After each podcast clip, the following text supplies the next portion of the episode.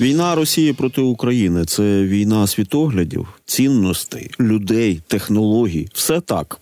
Все так. А ще це війна правильно і вчасно прийнятих рішень з обох боків.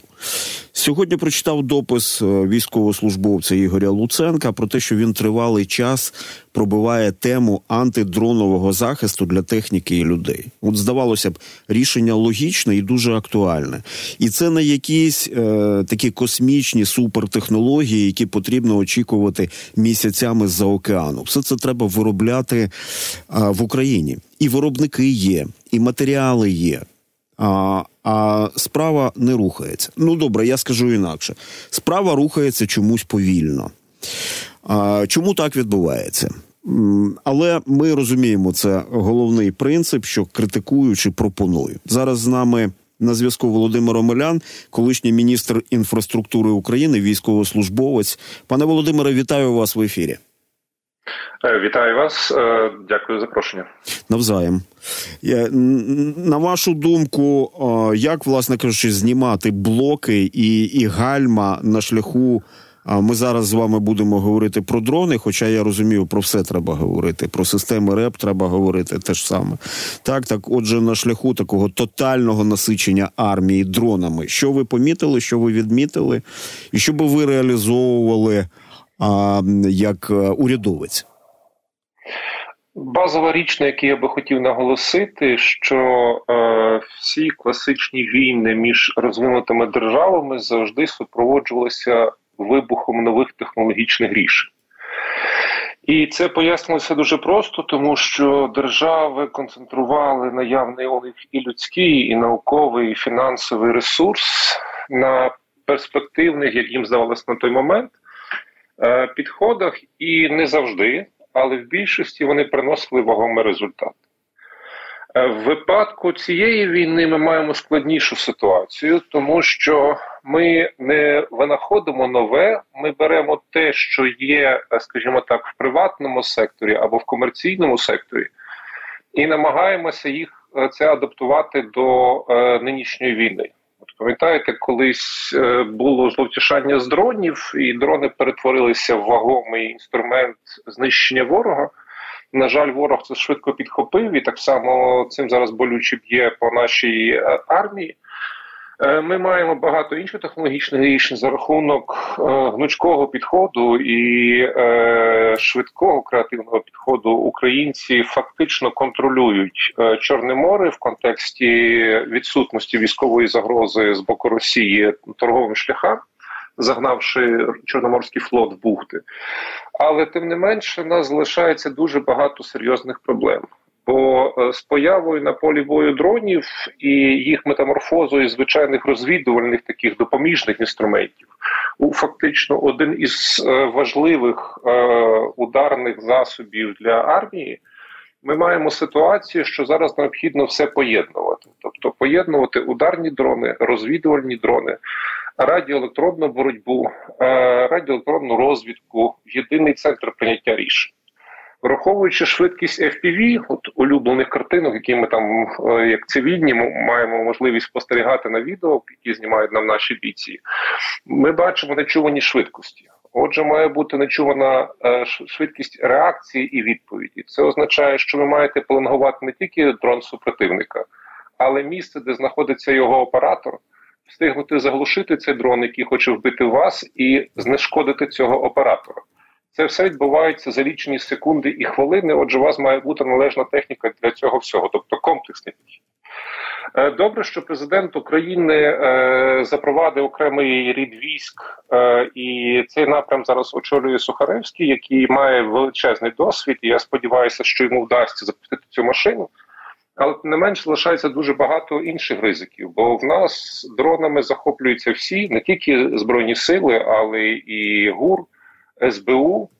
Е, як це все буде поєднано, поки що відкрите питання. Інша ситуація, коли ми говоримо про дрони, які мають важливе значення для наступальних чи оборонних операцій, не треба забувати про дрони, які бережуть життя українських піхотинців. І це точно не може бути окремим підрозділом. Це має бути закріплено щонайменше за взводом, а ще краще за відділенням. От е, в цьому контексті поки що системного рішення з боку держави я не бачу. І Я знаю, що йдуть напрацювання і на науковому рівні, е, і на суто практичному рівні. Нам дуже важливо об'єднати е, от всі ці різні групи волонтерів, е, збройні сили, науковців, е, владу, е, інші категорії, бізнес, який виробляє, на якого плечі якого зараз покладений основний вантаж.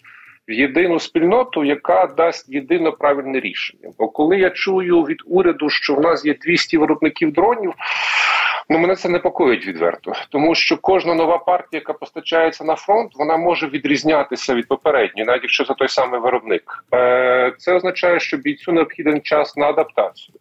Дрони зібрані в кухонних умовах, що теж пропагувалися довгий період часу, точно будуть на тій якості, і їх переробити буде потребувати більше ресурсів і часу, аніж виготовити інколи новий з існуючих комплектуючих. І я би дуже хотів, щоб ми все-таки е, перейшли від оцих 200 виробників до 2, 3, 5 великих виробників, а от в них вже можуть бути і 200, і 500, і 1000 постачальників компонентів. Пане Володимире, по, мати... по, по черзі зараз, так. якщо дозволите, все ж таки е, дозвольте зрозуміти, як на мене, існуючий парадокс. Ви говорите про те, що ви не бачите а, управлінських рішень, так? А і що я так зрозумів, що має бути державна політика, але. А, Слухайте, ну у нас же є. У нас був Укроборонпром, так його керівник Юрій Гусів. Зараз його призначено послом в Азербайджан. Е, зараз у нас є концерн Українська оборонна промисловість. А як е, тоді, тоді яким чином, якщо говорити про інтеграцію спеціалістів, е, рішень і підприємств, нам треба вибудовувати паралельну е, інтегровану вертикаль? Чи використовувати те, що зараз має виконувати ці функції в державі? Ну, мені здається, що треба почати з ключової речі, призначити когось одного відповідального за цей весь напрям. Е, це не можуть бути збройні сили, бо збройні сили використовують е, відповідають лише за бойове застосування цієї зброї, яка насправді стала фактично новою вогнепальною зброєю 21 століття, як кажуть вірно багато блогерів. Але питання є в тому, що е, я би не радив, скажімо, запроваджувати якісь нові інститути, бо поки новий інститут буде створений, він запрацює. Ми втратимо знову дорогоцінний час. Нам треба подивитися, де в нас є слабкі ланки чому вони не спрацювали?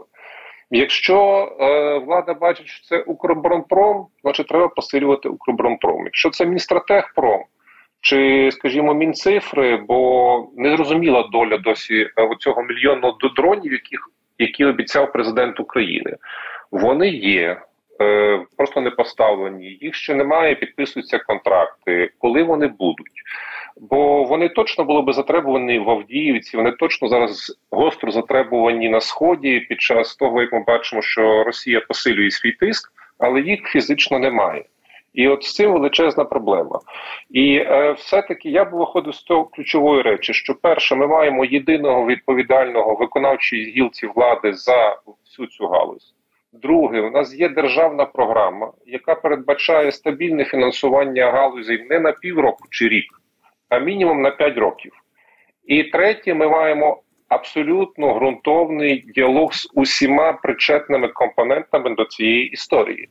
Е, і бізнес, і політики, і військові, і всі інші. Бо зараз це все відбувається доволі спорадично. Кожна бригада, кожен батальйон має свій унікальний досвід. Якщо їх у них є можливість цим досвідом поділитися, супер переважно немає можливості, бо люди зайняті війною. Кожен виробник хвалить свій власний продукт. Е, інколи його характеристики бувають завищені. Час буває так, що і занижені, так але держава має постачати на лінію фронту стандарти якості. Якщо це дрон дальнього радіусу дії, тоді ми бачимо кожної доби мінімум 20, 30, 50 вражених військових об'єктів на території Російської Федерації. Не один-два на тиждень, а 20-50 кожної доби. Якщо ми говоримо про бойові дії і про фронтову лінію на 10-20 кілометрів, відповідно, ми повинні знати, що цей FPV, який запускається, не вибухне в нас в руках. Він долетить до своєї цілі, він її знайде, він її враже. Далі в нас є інша історія, перспективні технології. Дуже зараз багато говорять про штуч, штучний інтелект чи так званий е, machine learning, так Це потребуватиме багато часу, але над цим точно треба працювати, бо воно появиться на полі бою, і дуже важливо, щоб першим воно появилося у нас. Бо це дасть нам, скажімо, хоча б короткочасну перевагу над противником. І е, тут без державного підходу, без того, що держава чітко визначає це як власний пріоритет і дає гарантію виробникам. Хлопці, інвестуйте свої кошти, інвестуйте гроші в основні засоби виробництва. Держава вас це купить, якщо це буде належної якості, адекватної ціни. Ми е, не досягнемо результату, якщо цього не буде. Поки що цього немає. І ви знаєте, коли я спілкуюся з багатьма виробниками, вони на це дуже сильно кивають. Що хлопці, ми не можемо вкласти останні гроші в те що нас потім не будуть готові купити, і подекуди їх теж розумію. А поясніть, будь ласка, оцей момент, тому що коли я таке чую, я розумію, що навіть під час війни у нас все відбувається в режимі такої технічної творчості. Ну і це добре. Технічна творчість е, має бути в країні, в технологічно розвиненій країні. Колись у нас магазини були юний технік, пам'ятаєте? Але коли ми говоримо про 200 виробників, чи правильно я вас розумію, що проблема в тому, що кожен робить щось своє. А натомість для консолідації зусиль має бути держзамовлення. Ну просто от простий приклад. Я припускаю, що компанія Lockheed Martin хотіла б щось своє випускати. Ну, от у них фантазії якісь свої існують, але держава їм їм замовила, наприклад, F-16. Ні, шановні, от випускайте, армії потрібен F-16, а не те, що ви там фантазуєте. Та? А, Тобто, ми ми говоримо про, а, е, про держзамовлення чітко вивірене з потребами фронту. Так хто має е, хто має його сформулювати? Ну, скажімо, якщо так дуже грубо провести паралелі, е, ми можемо говорити про повторення великого будівництва, але власне в контексті високих технологій для е, військової сфери, без звичайно корупційної складової.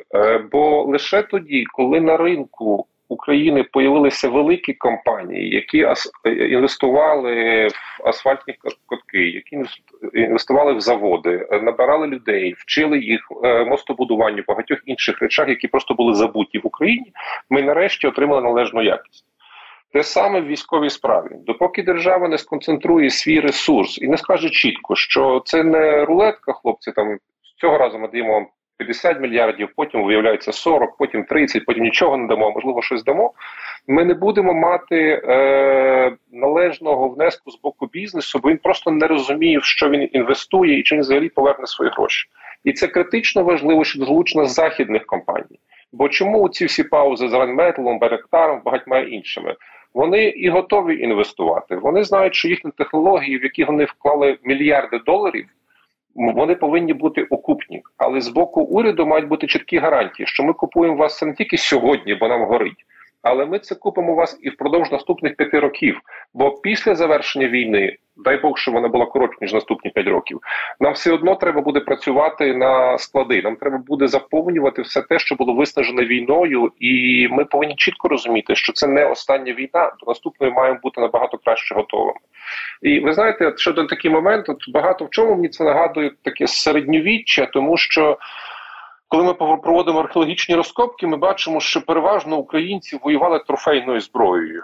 Це могла бути турецька, польська, угорська, бозна яка власного виробництва було дуже мало. Козаки билися чудово. Вони перемагали ворогів з усіх сторін, які наступали на Україну, так але переважно зброя була трофейна. От я би хотів, щоб ми все таки переламали цей тренд що ми нарешті сконцентрувавши ті залишки науки, які в нас є, е, нових винахідників, е, новий бізнес, який появився останні там місяці роки, і дали той результат, який нам не потрібен для України. Але уряд спільно з військом має чітко визначити пріоритети, що нам критично важливо. Ми не зможемо виробляти свої F-16.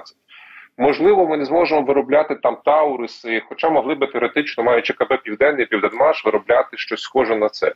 Ми не зможемо там виробляти якісь крейсери чи південні човни, хоч е, хоча в тому ж Миколаєві був прекрасний суднобудівний завод, порізаний російськими олігархами. Але тим не менше, визначивши те, що ми можемо зробити, ми повинні це зробити. Бо буквально вчора я спілкувався з одним дуже високопоставленим американським генералом, і він теж справедливо зауважив, що ви всі говорите про дрони. Так, це важливо, це геймченджер. Але з іншого боку, ви повинні дбати про українського піхотинця, бо він на собі витягує цей тягар війни. Він має бути максимально усім забезпеченим для свого захисту і для того, щоб йому було легше битися на полі бою. З цим теж нас величезні проблеми. Ручна зброя не виробляється, е, ручні гранатомети не виробляються, е, міномети е, невеликі.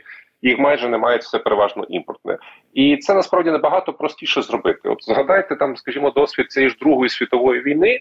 Е, Була нещодавно дуже гарна книга про таємних мільярдерів рейху. Та це в тому числі і відомі компанії, які шили форму скажімо так, для, для нацистської Німеччини, і вони спокійно пережили це цю другу світову війну, і потім були супер успішними в вільному світі. Чому ми не можемо вибрати дві-три компанії, контролюючи їхню якість, контролюючи їхнє ціноутворення, мати суперсучасну якісну уніформу для українських солдат? Бо те, що ми зробили в 16-19 році, так це був фантастичний піксель порівняно з тим, чому ходили українські воїни до 14-го року.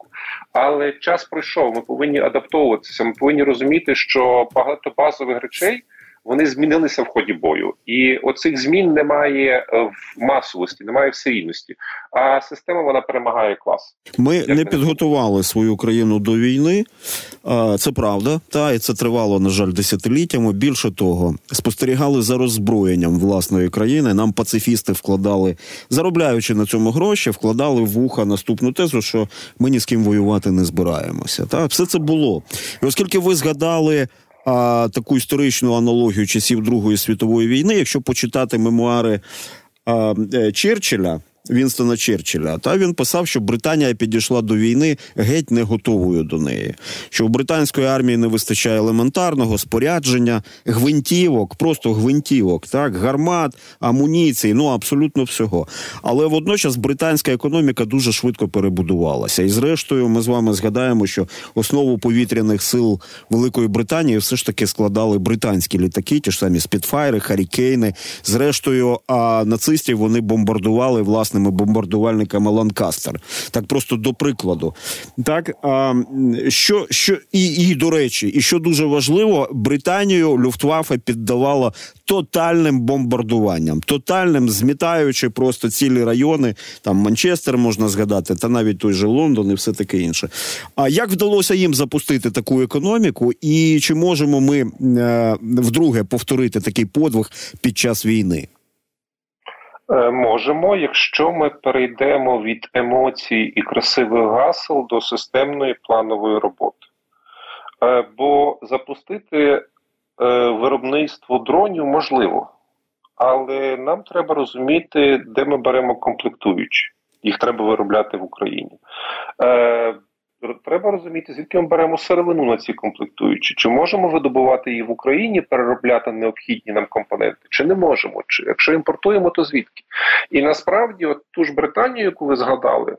Над ним над цими питаннями працювали цілі міністерства. Вони прописували детально, покроково е, до найменшої коми, як, де і звідки вони беруть ресурс, як його переробляють, і яким чином вони отримують кінцевий продукт. Я не знаю, чи ведеться така робота в Україні. Я дуже сподіваюся, що так, але це все або видно на полі бою, або його не видно, і це означає, що в кращому випадку це такі, знаєте, красиві демонстраційні зразки, що ось вона є, вона може летіти. Але в цій війні перемагає масовий випуск. Як, до речі, насправді було і в першій і другій світових війнах, тому що коли задіяні мільйонні контингенти військові, ти не можеш обмежитися одиничними екземплярами, навіть якщо це там десятки одиниць, їх мають бути десятки тисяч чи сотні тисяч. Е, я дуже сподіваюся, що е, ми над цим зараз працюємо, бо час невблаганно йде, і кожен день нам коштує життя бійців, які зустрічають ворога з автоматом і в кращому випадку з саперною лопаткою, хоча вона теж переважно подарована волонтерами чи десь імпортована. Ми не маємо виробництва навіть цієї зброї, про яку згадував колись міністр закордонних справ. От е, і е, нам треба над цим думати серйозно, тому що в протилежному випадку, от всі ці такі, знаєте, очікування, що нам хтось дасть якусь вундавафе, воно коштує життя бійців. А залежно від цього, ми не ми не можемо бути. І коли ми згадуємо підготовку до війни, я не думаю, знаєте, що будь-яка держава, окрім, скажімо, таких як Росія, вони системно довго готуються до війн. Це колись було там в кінці середньовіччя, там на е, десь до 19 століття, мабуть. А далі воно йшло більше в такому форматі Дольчевіта і. Переконати Вокс Популі, що завтра буде війна, і нам треба забути про все і думати тільки про це. Ну здавалося дуже небагатьом державам. Але коли загроза вже була неминуча, ті ж Сполучені Штати з 39-го року почали переорієнтовувати свою промисловість з цивільних на військові цілі, і лише в 42-му році це принесло вагомий результат, коли це нарешті перейшло на рейки. В нашому випадку ми вже маємо третій рік війни, і насправді ця війна триває з 2014 року. А якщо реально дивитися, це перманентний стан війни, і поки що такими успіхами ми похвалитися, на жаль, досі не можемо. З цього ми маємо винести належний урок що після завершення війни вона не завершується. Ми повинні бути до неї завжди готові, завжди адаптовуватися.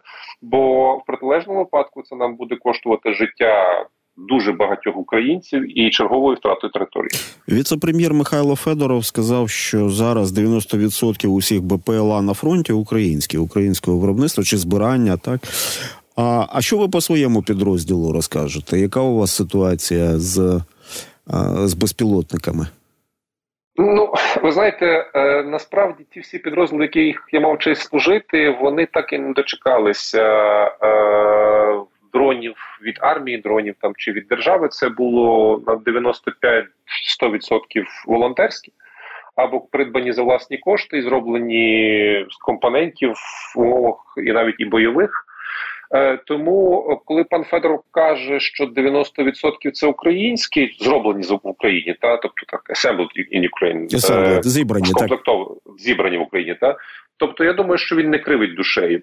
Єдина проблема в тому, що державних поставок ми так досі і не бачимо в тій кількості, яка нам необхідна, і це велика тривога. Бо ну, чому я наголошую, має бути однотипний серійний продукт щоб оператор кожного разу не вивчав характеристики нового дрону за випадку за винятком, коли йде модифікації і покращення тих чи інших характеристик. А зараз наразі це переважно рулетка, якщо ти не маєш надійного постачальника. От я з приємністю спостерігаю за матіром. Він дійсно творить дива своїм підрозділом. У нього ж зараз окремий батальйон на складі морпіхів, але е, це йому коштувало дуже багатьох зусиль, і е, відверто 90% успіху це його команда, і він особисто підтримки держави в цьому плані є дуже мало. Дякую, пане Володимире. Мені здається, що це ключові слова зараз: однотипний серійний продукт. А наукова творчість це теж важливо. Ну можливо для конструкторських бюро, але країна має отримати дуже багато однотипного серійного продукту, взаємозамінного, уніфікованого, ефективного. Дякую дуже, Володимир Омелян, колишній міністр інфраструктури України, військовослужбовець збройних сил України, з нами був на зв'язку.